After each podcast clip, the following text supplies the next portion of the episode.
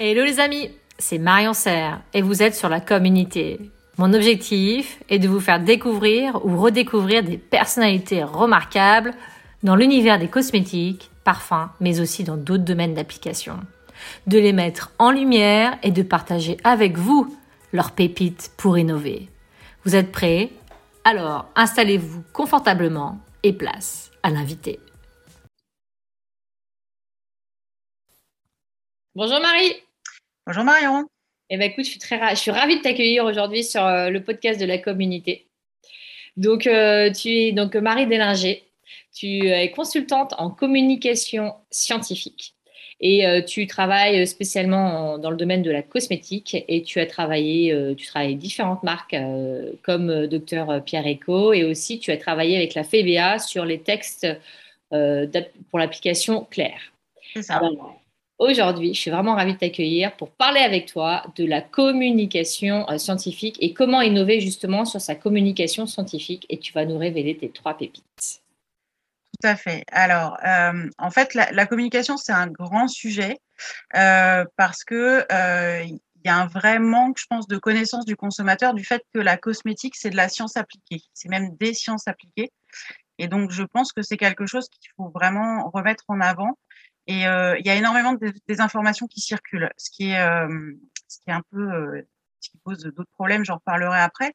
Mais il y a vraiment une communication à retrouver, c'est-à-dire juste et scientifique, parce que je vois passer beaucoup de choses où des contenus qui sont en fait des contenus très techniques sur les ingrédients, etc., qui sont écrits par des gens qui en fait n'y connaissent rien, voire n'ont pas du tout de culture scientifique et ça se sent.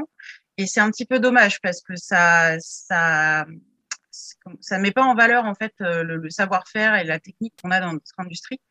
Et, euh, et je pense qu'il y a un vrai besoin maintenant d'éduquer le consommateur euh, qui est demandeur. Moi, c'est surtout ça que je vois sur mes réseaux sociaux quand j'interagis avec les gens.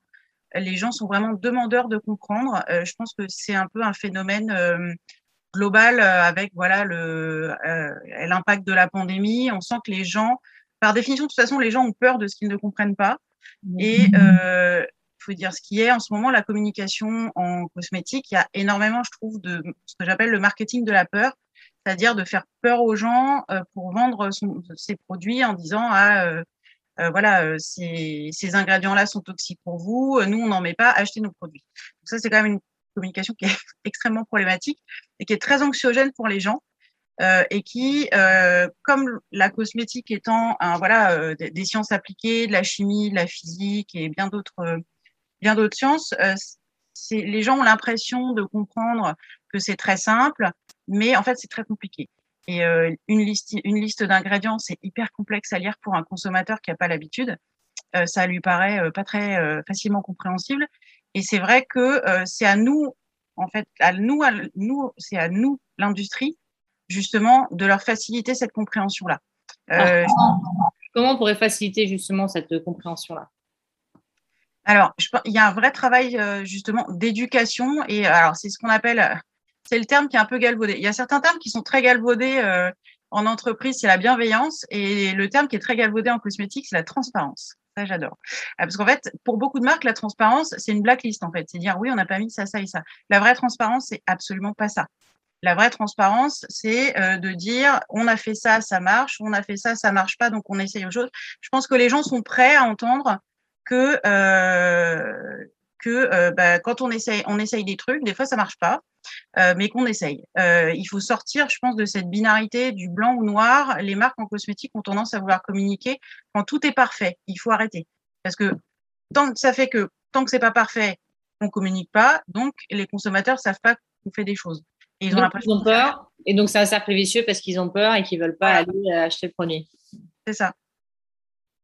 C'est ça. Et euh, c'est vrai que c'est euh, ça, c'est vraiment quelque chose que je, vois au quotidien sur mes réseaux sociaux. Du moment où on explique aux gens euh, à quoi servent certains ingrédients, pourquoi on les met, pourquoi c'est pas si simple, de remettre de la nuance, en fait, les gens sont tout à fait aptes à l'entendre et, à comprendre. Et il y a aussi, voilà, ce côté-là qui est très rassurant. Je pense que les marques qui rassurent leurs consommateurs en leur expliquant les choses, euh, c'est une vraie plus-value et c'est à mon avis les marques qui vont sortir leur épingle du jeu euh, dans, dans, le, dans le futur proche en fait.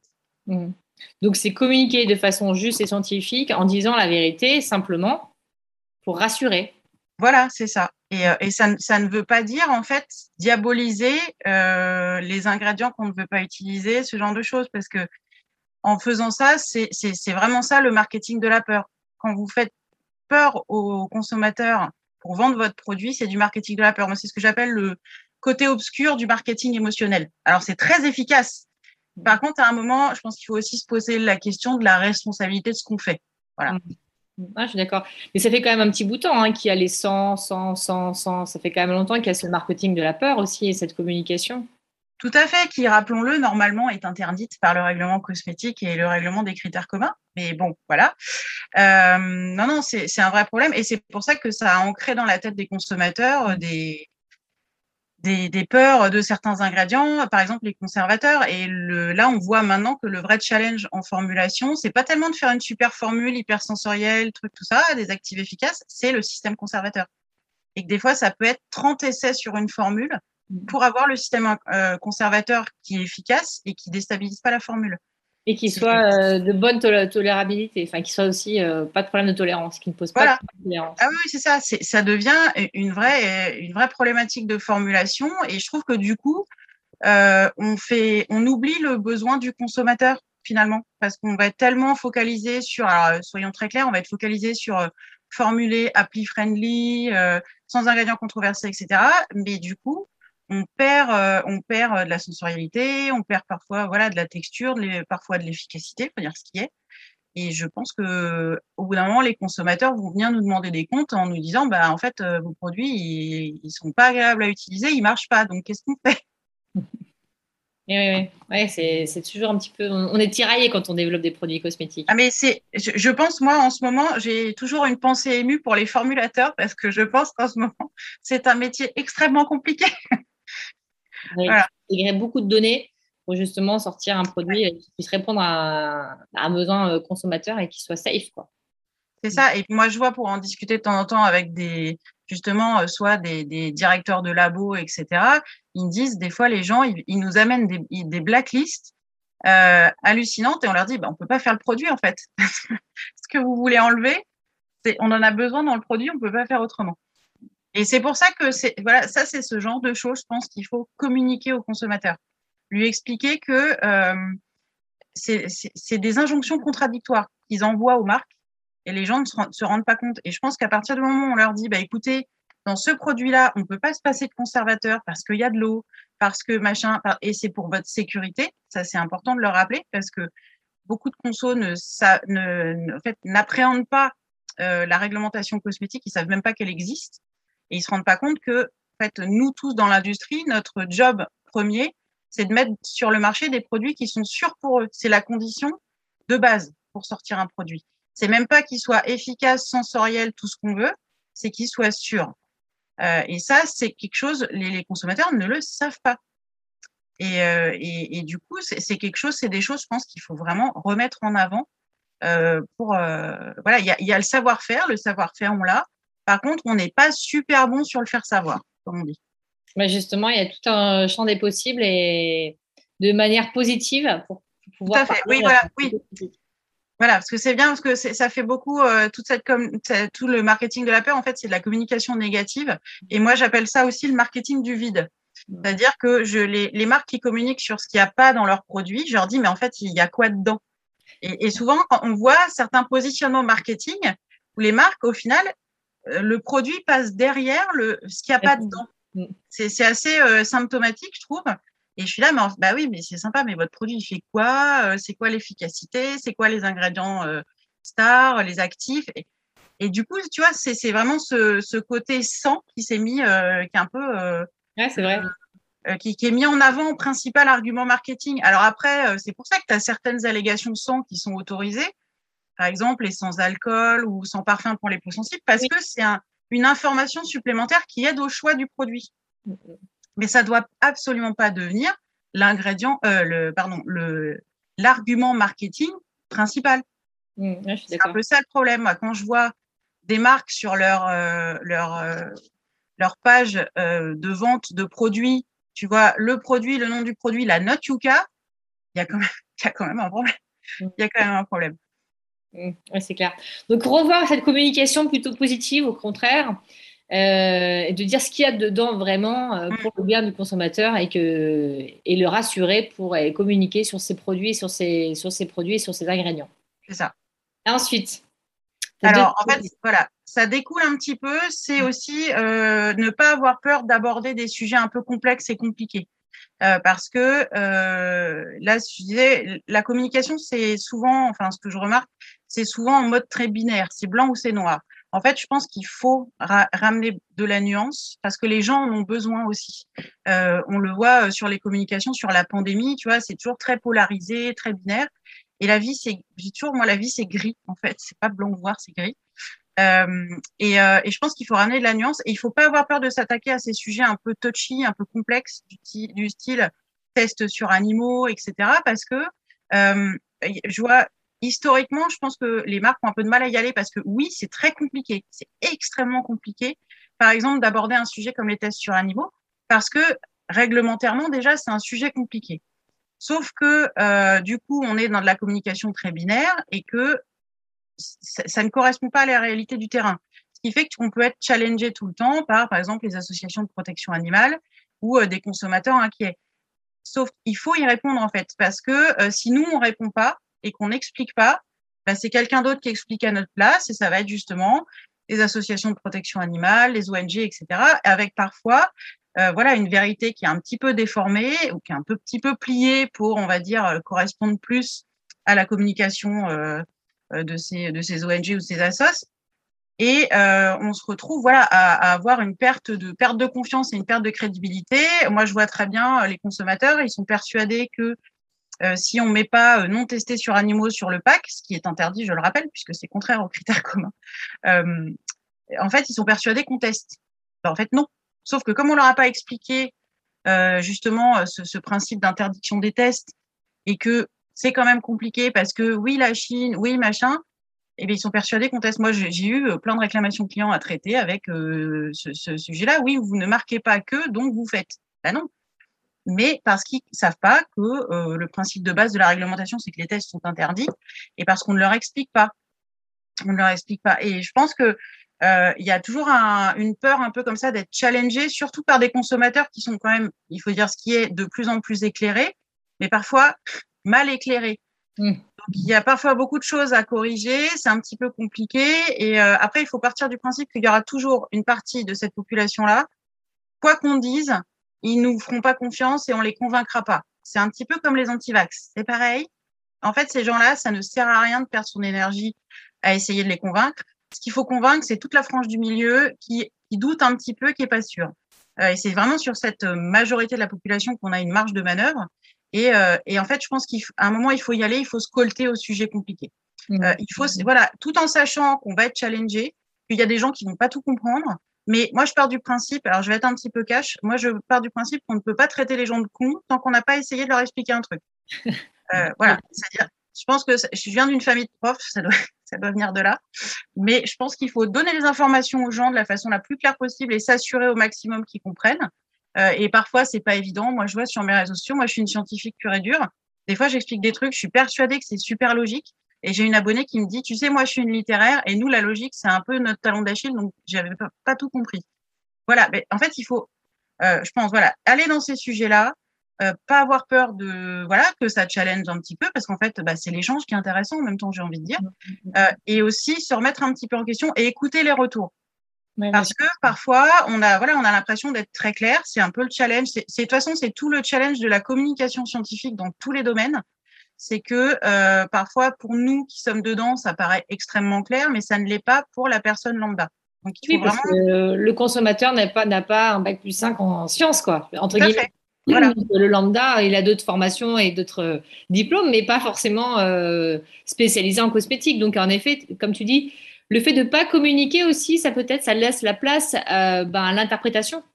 Tout à fait. Ben, c'est ça, et ça laisse la place et à l'interprétation et à la parole d'autres euh, de, voilà, d'intervenants non qualifiés et qui parfois déforment les choses.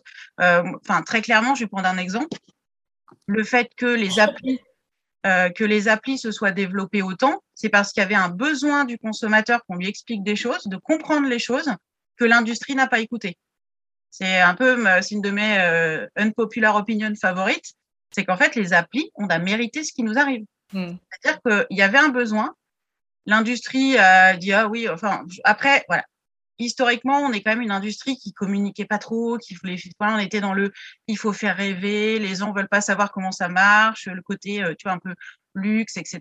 Et ça, ça maintenant, c'est fini, en fait. En tout cas, pour le marché français, c'est fini. Euh, il faut leur expliquer ce qui se passe. Et là, voilà, typiquement, on n'a pas parlé parce que euh, frilosité, parce que peur d'être challengé sur euh, oui, mais pourquoi vous utilisez des silicones? et machin et trucs. Et eh ben, il y a quelqu'un qui a parlé à notre place. Et résultat, maintenant, pour rattraper ce qui est, les, enfin, ce qui est ancré dans la tête des gens, c'est de dix fois plus de boulot. Mmh, mmh, ouais, C'est-à-dire qu'en fait, il faut tout le temps communiquer. C'est ça. Moi je, moi, je suis vraiment partisane du il faut communiquer, même si c'est pas parfait, même si c'est compliqué, tout en leur disant on va alors voilà on a fait ça mais c'est plus complexe et enfin, je pense que vraiment il faut être c'est ça la transparence en fait. Mmh. la transparence j'ai envie de dire c'est un peu euh, euh, ça va faire un peu bizarre comme terme mais j'ai envie de dire la transparence au final c'est la vulnérabilité. C'est le fait d'aller exposer le fait que ça n'est pas parfait. Et je pense que pour certaines marques c'est extrêmement compliqué on est d'accord mais je pense aussi que c'est ça qui fait que certaines petites marques indépendantes fonctionnent très bien parce qu'elles montrent euh, voilà leurs difficultés au jour le jour. Euh, tu vois, il y a un accident fournisseur, il n'y a plus de matière première, et ben hop, elles l'expliquent sur leur compte Instagram aux consommateurs en disant bon ben voilà, on va avoir une rupture de stock. C'est des choses, ça demande beaucoup d'agilité par contre. Et donc mm. c'est vrai que c'est pour certains groupes, grands groupes, ça peut être un petit peu complexe à mettre en place, mais euh, je pense que ça, ça, ne peut apporter que du positif. Oui, ça demande du temps aussi, hein, parce que c'est. Ah bah ça demande, c'est un peu le problème actuellement, c'est que les stratégies par par exemple par rapport euh, aux applis, c'est soit reformuler, soit éduquer. Je laisse deviner l'option qui demande le plus d'investissement de temps et d'argent et qui donc est régulièrement la moins choisie des options. Voilà. Oui, c'est clair. Non, mais c'est vrai. Et du coup, pour finir, Marie. Alors, moi, en fait, un de mes grands sujets qui, enfin, qui me tient vraiment à cœur, c'est le fait que euh, j'estime qu'en en, cosmétique, on a aussi une responsabilité sociétale. C'est-à-dire que la cosmétique, c'est pas un univers euh, déconnecté du reste, euh, dans voilà, dans un, une bulle de verre où voilà, c'est paillettes, paillettes, parfums et poudre ivre, tu vois. en fait, la, la, la, cosmétique, on est impacté par les problématiques sociétales, par tout ce qui est biais culturel. voilà, ne serait-ce qu'on voit l'impact de la pandémie sur les demandes des gens aussi. Et j'estime que ça va dans l'autre sens aussi. Ce qu'on fait en cosmétique a un impact sur les gens, sur et sur euh, la société. Et c'est pour ça que euh, je le disais tout à l'heure, euh, tout ce qui est marketing de la peur, des informations, je trouve ça irresponsable en fait, euh, parce que c'est ça crée un climat tellement anxiogène pour les gens. Je veux dire, c'est pas comme si on était au milieu d'une pandémie mondiale, voilà. Euh, c'est pas la peine de faire flipper les gens en plus. Euh, il y a d'autres moyens de vendre des cosmétiques que de faire peur aux gens pour qu'ils achètent tes produits. Et je pense que c'est une très mauvaise stratégie à long terme en plus, euh, parce que euh, voilà, les consos vont acheter là maintenant parce que oui, émotionnellement, ils sont dans ce, ça leur a déclenché l'achat, mais je suis pas sûre que ce soit une très bonne façon de, de fidéliser ses clients. Et, et, je pense que voilà, on a une responsabilité, on est une industrie de science. moi, je le martèle et je le redis, et je pense que ça doit être mis en avant. Euh, et il faut qu'on voilà qu'on mette ça aussi en avant. Euh, ces expertises-là, c'est pas pour rien que les gens font du do it yourself maintenant, parce qu'ils sont persuadés que faire un produit cosmétique, c'est touiller trois trucs dans sa cuisine que l'industriel, euh, c'est un gros mot, que la chimie, c'est un gros mot. Alors, industrie chimique, euh, même pas. Euh, et je pense qu'il y a beaucoup de choses à voilà, débunker de ce côté-là et à leur expliquer. Et, euh, et, je pense que ça fait partie, euh, voilà, faut voir un petit peu plus large que euh, que notre panier d'achat. Euh, voilà, c'est un peu ça, c'est une position très personnelle, mais qui me tient vraiment à cœur.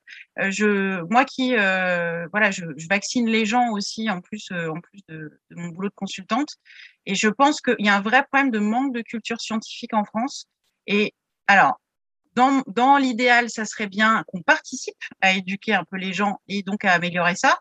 Mais dans l'absolu, si on peut juste au moins éviter d'en rajouter et de rajouter dans la cacophonie, euh, euh, dans la cacophonie scientifique dans la tête des gens et dans la désinformation, ça serait déjà pas mal, j'ai envie de dire. Ouais, je suis d'accord avec toi, surtout qu'en plus, euh, à la base, hein, quand même, les cosmétiques et les parfums, c'est fait pour faire rêver, entre guillemets. Ça. Ça fait du bien, ça nourrit aussi euh, la personne. euh, ça, ça, ça- et des études hein, qui montrent que ça Mhm. apporte du bien-être d'utiliser des produits Ouais. cosmétiques. Tout à fait. Si on part sur une image négative, alors que c'est pour amener du bien-être, euh, autant euh, aller jusqu'au bout des choses et soyons positifs quoi, sur euh, notre communication et euh, sur bah, comment amener du bien-être à nos consommateurs en fait. Tout à fait. Et je, peux- je, c'est un peu, je, tu vois, le- l'exemple qui me vient un peu en tête, c'est la, la désinformation sur les solaires. Ça fait qu'en France, on est très mauvais sur l'observance des produits solaires finalement. Et je pense que c'est des choses qu'on risque de payer dans les euh, 10, 20, 30 ans à venir avec euh, peut-être des cas de cancer cutané qui vont augmenter. Donc, euh, Ah. c'est voilà, c'est pour, ça que je dis que c'est des sujets au final très transverses et qui impactent euh, voilà plus que euh, moi, moi c'est un peu ce qui m'énerve quand euh, quand je discute avec des marques que je challenge un peu sur leur communication, euh, sur la désinformation d'ailleurs qui, euh, qui circule, on me dit ah bah ça va, ce n'est que de la cosmétique, c'est pas comme si on disait qu'il faut pas se faire vacciner. Je dis bah si, moi je trouve ça aussi important. Euh, ça me pose un problème aussi gros que euh, la désinformation en, cosmétique que dans que, que dans tout autre secteur. Je vois pas pourquoi, parce que on est soi-disant une industrie euh, du futile, euh, ça, ça serait ça serait pas problématique parce que effectivement, alors ce n'est que de l'esthétique, sauf que euh, en fait la, peau c'est l'interface avec le monde extérieur. Donc ça, génère, euh, voilà, c'est de la représentation, c'est la façon dont on se présente au monde, c'est aussi le la façon dont on s'intègre dans le monde, le confort. Moi qui ai une peau sensible, euh, je peux te dire que quand ta peau elle est pas d'accord avec un truc, c'est pas très confortable hein, d'avoir les joues qui brûlent toute la journée. Euh, tu vois, c'est même pas juste de l'esthétique, c'est juste du confort de base en fait. C'est bien pour ça qu'on dit être bien dans sa peau C'est ça. finalement. Mm, mm. Et c'est pour ça que ça, c'est un, un vrai truc qui me fâche très très fort, c'est le, le ouvrez les guillemets, que de la cosmétique, fermez les, les guillemets. Non, non, parce que comme on a dit depuis le début, c'est de la vraie science, justement, et qu'il faut communiquer dessus pour rassurer. C'est ça. Qu'il y a un bien-être, en effet, on fait rêver et on, on amène du bien-être, mais c'est un confort, comme tu dis. C'est un vrai confort qu'on amène aussi. Ouais. Donc, euh, Non, c'est intéressant. Merci, Marie, du coup, pour euh, cette communication très transparente et sincère. euh, parce que voilà, il faut vraiment aller euh, jusqu'au bout des choses. Et en effet, je pense que c'est important que les marques comprennent qu'il faut communiquer euh, le plus possible pour rassurer et vraiment amener cette transparence, mais positive. C'est-à-dire qu'en fait, il faut, si on parle de transparence, il faut que ce soit, faut pas que ce soit juste, comme je disais, un terme, un terme galvaudé, couverture, comme la bienveillance en entreprise, tu vois. Il faut vraiment euh, incarner cette transparence-là. Mm. C'est clair. Et du coup, comment on fait pour te retrouver, euh, Marie, si on va aller plus loin dans cette discussion? Alors, eh ben, on peut me retrouver sur mon compte LinkedIn. Euh, donc euh, voilà. Alors c'est facile. Je suis généralement assez facile à repérer parce que je râle beaucoup. Donc généralement les gens me retrouvent comme ça.